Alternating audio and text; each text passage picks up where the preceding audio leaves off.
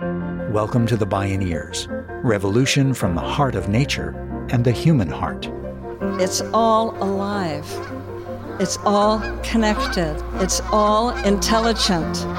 It's all relatives.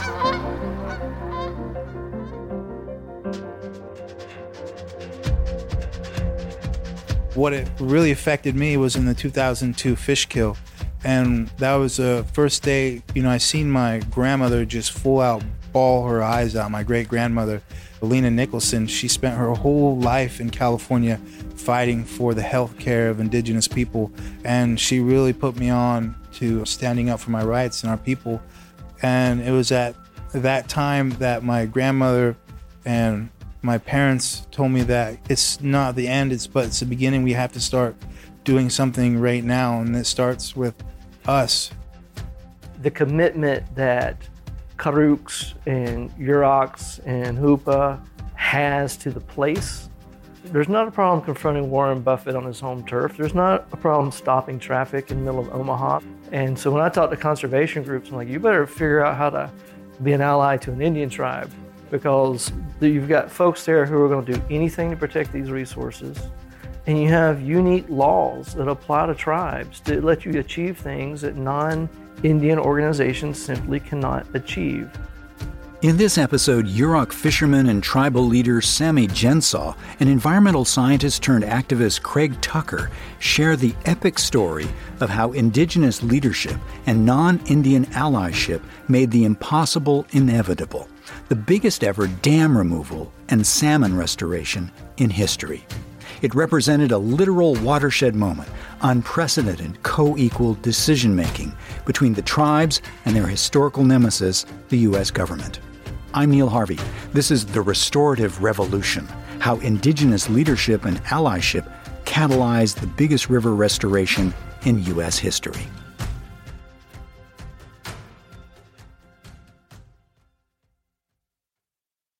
In 2023, for only the second time in California's history, the state declared a drought emergency and banned all salmon fishing on its coast and most of California's rivers. The menacing reality of likely extinction loomed for this iconic fish, a keystone species for over 100 other organisms, and a staple food for the region's Native American tribal communities. Also in 2023, it was no coincidence that the first of four dams on the Klamath River spanning Oregon and California was removed, and the others set for deconstruction in 2024. This almost unimaginable victory was led by indigenous tribes and for wild nature.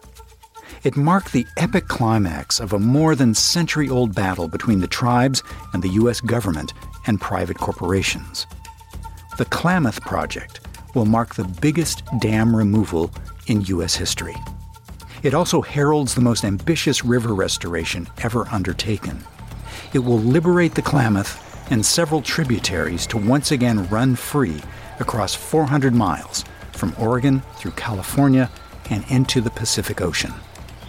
For the first time in over a century, it will start to become possible for salmon to reach their historic spawning grounds at the Klamath headwaters.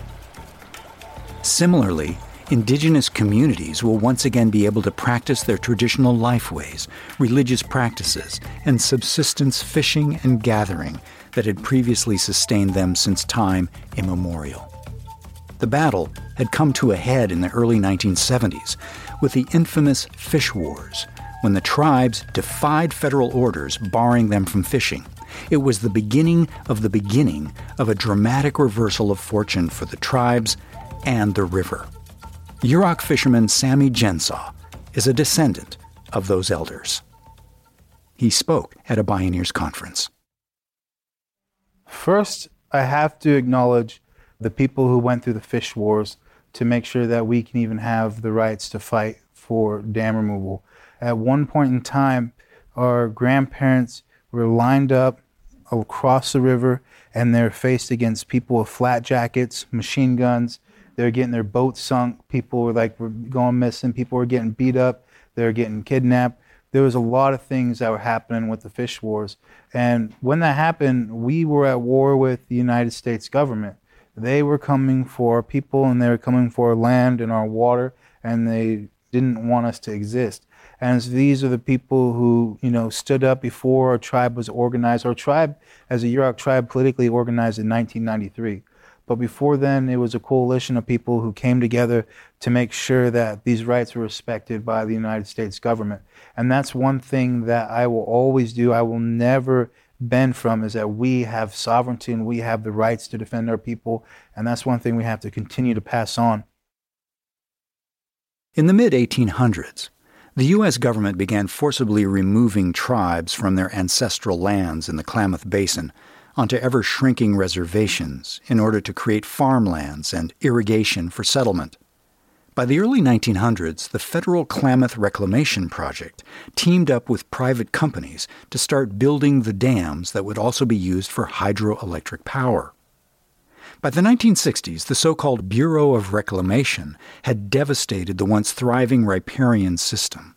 The formerly legendary salmon runs sank into precipitous decline the Karuk, Yurok, Hoopa, Shasta, and other Klamath River tribes had fought fiercely all the way along for legal tribal recognition.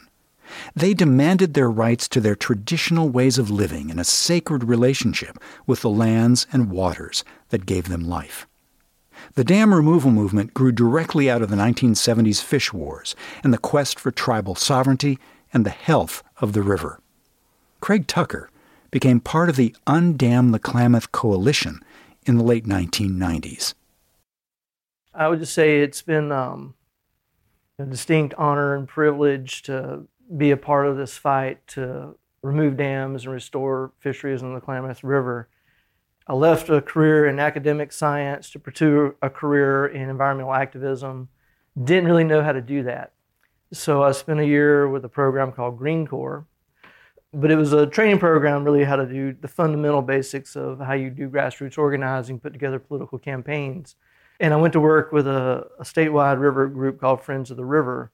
And that's when the fish kill happened back in 2002, when somewhere around 70,000 adult salmon died on the Yurok Reservation before they could spawn. And it really kind of put Klamath in an international spotlight. And so I started going to meetings about Klamath and it wasn't long that I figured out or started to figure out this intersection between environmental issues and social justice issues, issues related to tribal sovereignty, and issues of democracy.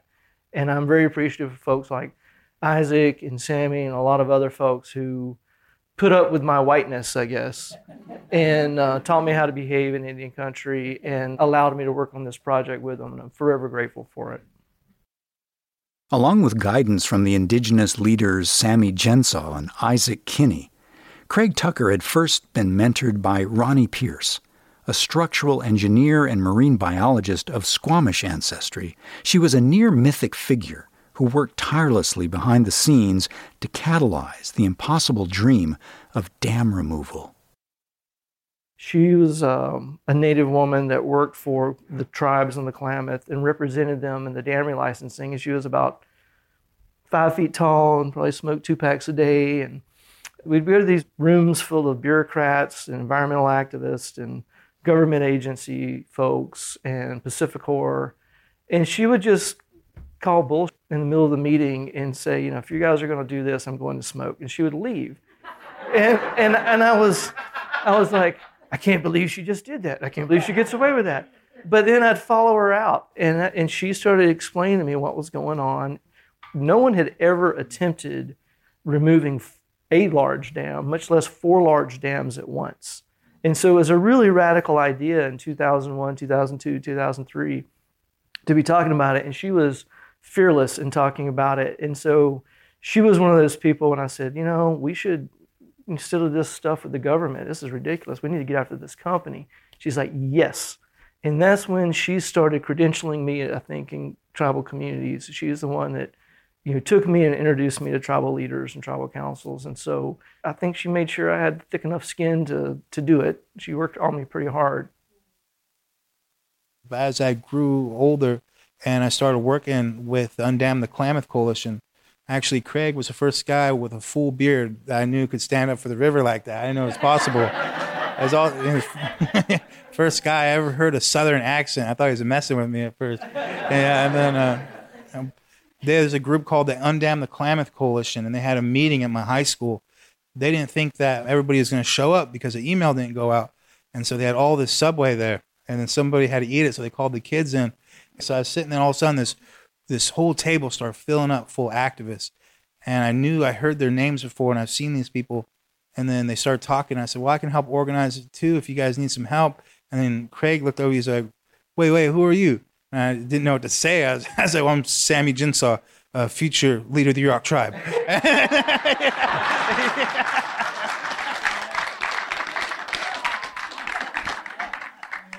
He's like, "Welcome aboard." From then, you know, I just started organizing and traveling around with these guys, and you know, I'd leave my house as a 15 year old. I would leave my front door, and I didn't know when I'd walk back through it. But I took those steps, knowing that when if I did this, then one day somebody wouldn't have to make the same decision. And that's what my grandma always told me. We do this, we make these sacrifices. You sit here, you listen to these stories, you continue these stories because one day they're going to need people like us. And she'd always tell me that. I said, Grandma, I want to go play football. I wanted to go do sport. No, you got to come here. You got to go bail out the canoes. You know, you got to do all this because one day they're going to need people like us. And she wasn't lying. That time is now.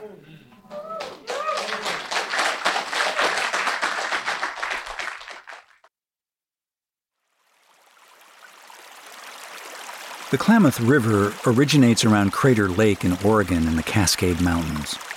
It's known as the Upside Down River because it's a vast wetlands at the headwaters that only turns into rapids and waterfalls as it empties into the Pacific in California. The river basin is shaped like an hourglass, and the waist is where the dams were constructed between 1918 and 1962. Before the dams, salmon climbed 5,000 feet of elevation to spawn in the wetlands at the headwaters, once known as the Everglades of the West. Its 16,000 square mile area is in the middle of the Pacific Flyway, where 6 million migratory birds pass through annually.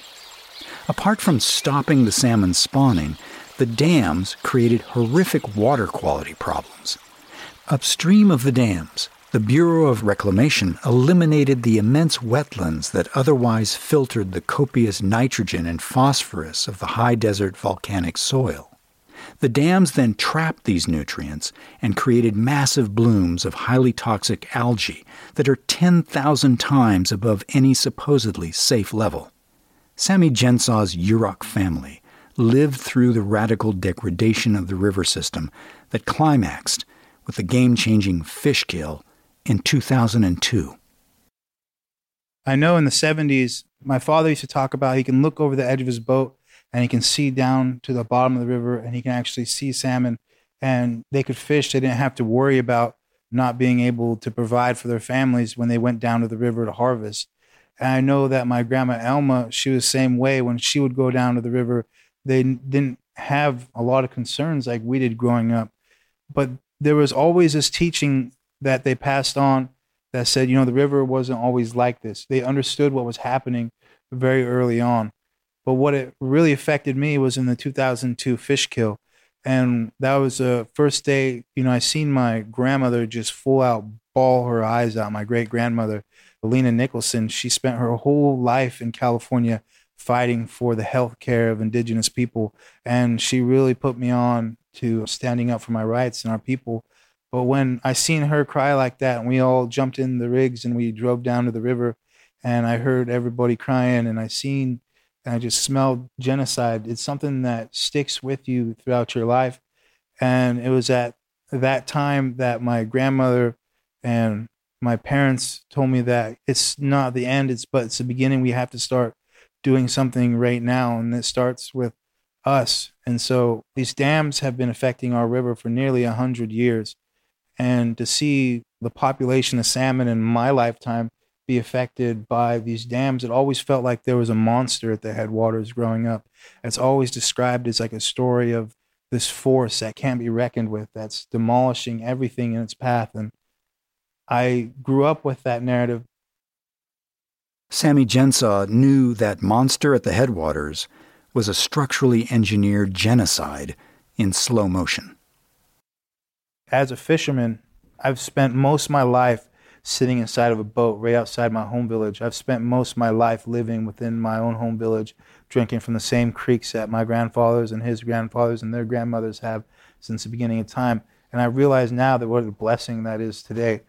But on the same hand, we're not fishing the same kind of river system.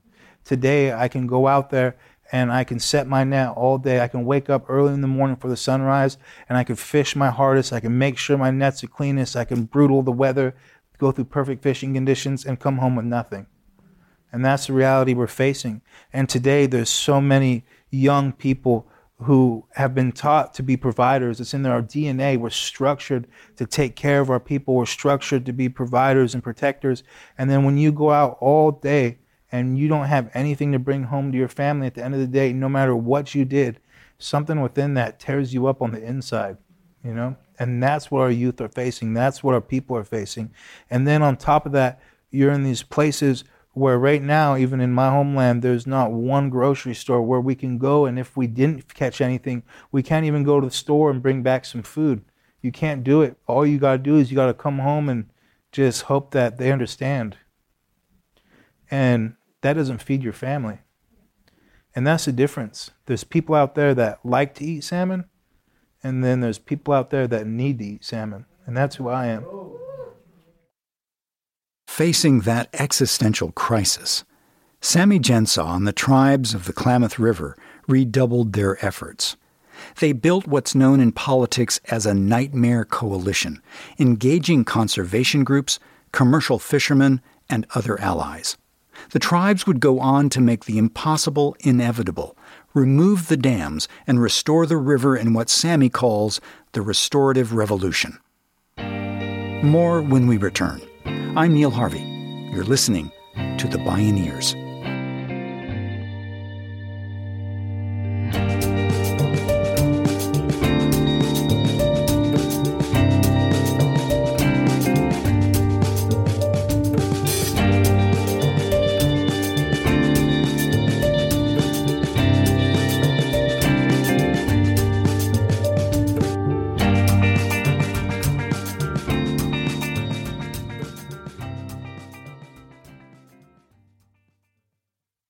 You can visit bioneers.org to subscribe to our newsletters and podcasts. Check out deep dives on the topics that matter to you most and learn about our conferences. That's bioneers.org. In truth, although the federal government was the obvious adversary, it was private business that operated the Klamath River dams and had long profited from them. Yet as time had worn on, even the economics of electricity no longer added up, compounded by a dying river, a salmon population nearing extinction, and climate breakdown that destabilizes everything. Again, Craig Tucker. And so when we decided to go for dam removal, we decided we weren't going to mess around with the federal government and federal agencies and the George Bush administration. We decided to make it a corporate responsibility campaign out of the gate. And I think that's why AWOC Troy Fletcher and Leaf Hillman asked me to come help because I thought I was brilliant to have that idea, only to find out they're like, finally, these white guys are figuring out how this stuff works. and so 30 of us in 2004 went to Scotland and crashed a shareholders meeting of Scottish Power. And we, we did that three times. And we thought we were going to win in Scotland, but then they sold PacifiCorp to Berkshire Energy which is Warren Buffett's company. And I was, I thought I was going to weep the day that happened. And uh, I can remember Leaf Hillman saying, okay, well, where does he live? And so the next year we loaded up and went to Omaha, Nebraska and crashed the Berkshire Hathaway shareholders meeting, which I call an orgy of capitalism. Uh, it, it, was, it was really remarkable, but it was, it was years of very confrontational protest, activism, coupled with great legal teams from the tribes and the environmental groups were really uncomfortable with that beginning, but then they kind of got into the swing of it and really stopped trying to position themselves as the leader of this effort and figured out that tribal nations were leading this effort. So it was a long haul to get there. And I just want to say that four weeks ago, we did the press event announcing that ground has broken. and the dams are coming out, and they'll all be out of the river by the end of next year.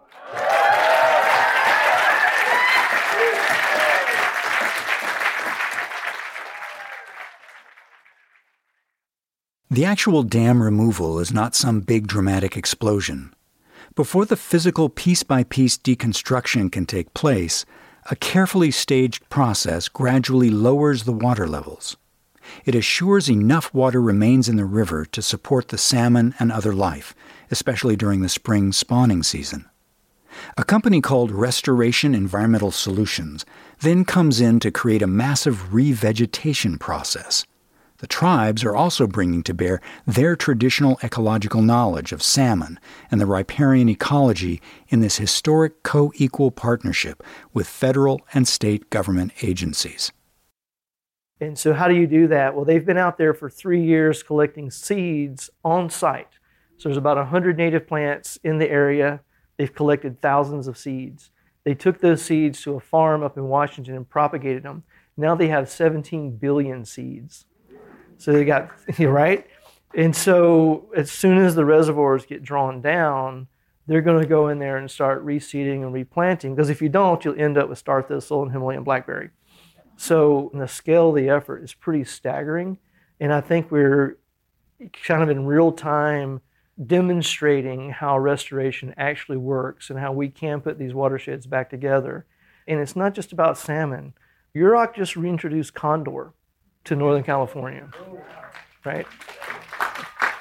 Wolves just showed up in Siskiyou County, right? So, you know, I think you can kind of doom scroll on your phone and get really depressed. But I'm like, stop and read about the Klamath because I think we're showing you can put places back together. And a handful of super dedicated people can make it happen. Today, Craig Tucker is a consultant for the Karuk tribe and others working to restore rivers. He believes the fate of Pacific salmon will be decided in the next 20 to 25 years when all the big dams in the Pacific Northwest come up for relicensing for the next 30 to 50 years. That's the decisive moment to change history. The tribes figured that out in the 1990s and got to work ahead of the curve. Yet Sammy Gensaw also knows that dam removal is not a total solution. Given the acute degradation of the Klamath River system, given climate breakdown and its droughts, wildfires, and warming waters that are deadly to salmon, and given the very long term colonization and immiseration of tribal economies and cultures, radical adaptation is now imperative to meet this postmodern predicament. In response, Sammy and his colleagues founded Ancestral Guard, a program under the auspices of the nonprofit Nature Rights Council. It's an indigenous organizing network that combines traditional ecological knowledge with contemporary science and values of world renewal. Ancestral Guard conducts a suite of programs to help these indigenous communities survive and thrive. Along with transmitting traditional practices, it teaches people how to garden. It operates a commercial kitchen and portable facility to process elk and other local meats and foods. It promotes cultural tourism to build awareness and allyship. And it conducts cultural exchanges globally with other indigenous communities seeking greater self reliance and food sovereignty. When I first started, we were just teaching kids how to fish and I heard these kids talk about what they wanted to see in their community once they're talking on the river when we're floating down. And I just sat back and I listened to these kids talk. And they said, "Man, I wish you know if we could do this. If I had a truck or a trans, you know, if I could do this, we'd take fish over here. We'd deliver these fish. I want to give it to my auntie. I wish we had a store we can go to to do this and get materials so we can have a cookout and we can raise funds." And so we wrote that down, turned that into programming, and then turn that programming into a nonprofit today in which we work. But we did that with the basis and the belief of what we call a restorative revolution. We say the industrial revolution is over. You know, it's done happen, and the effects of that industrial revolution will continue to affect our people for generations. So right now, people don't have the option to not listen to indigenous people more than ever. Because if you want to live a healthy lifestyle, if you want your kids to eat, if you want to be in a good way, you have to start living a life that parallels indigenous values. And if we don't start doing this today, like Craig said, we there not be an opportunity for our kids in the future. When I grew up, I grew up rough and tough on the river. You know, I've been in more fist fights than I can count. I've lived a, a life on this river that I wouldn't trade in for nothing, but it's been rough. But on doing that, I've gained a perspective that allows me to survive in these places because I will never leave my ancestral territory. I will never leave this place, no matter how sick this river gets, no matter how sick I get. Because where I'm from, the average lifespan for a Native American male in my condition where I live is about 65 years old. I'm almost halfway there. So, having said that, I want to spend the rest of my life on this river. I want to spend the rest of my life teaching my family how to fish and hunt and gather. So, hopefully, some of these kids will come and bring me some deer meat in the future. You know, that's my retirement plan. You know, that's what I got going on. So I suggest you do the same.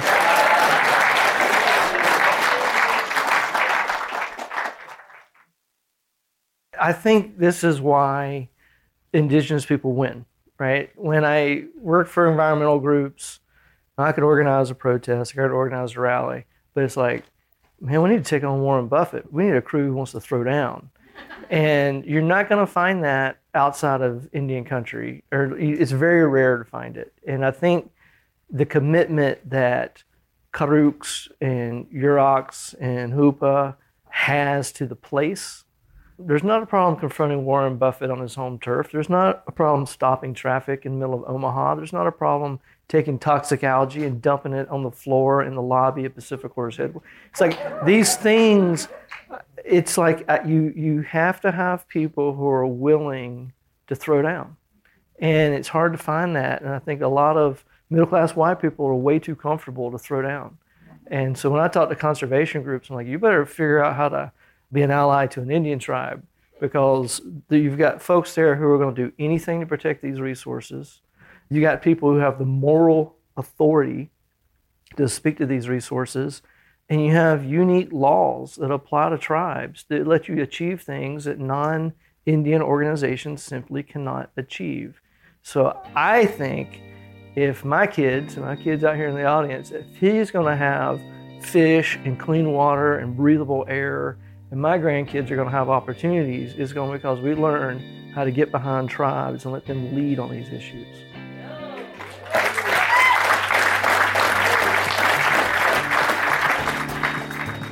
Craig Tucker and Sammy Gensaw. The Restorative Revolution How Indigenous Leadership and Allyship Catalyzed the Biggest River Restoration in U.S. History. Executive Producer Kenny Ausubel. Written by Kenny Ausubel. Senior Producer and Station Relations Stephanie Welch.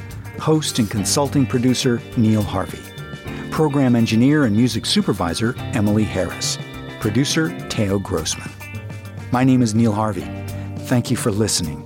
This is program number 264.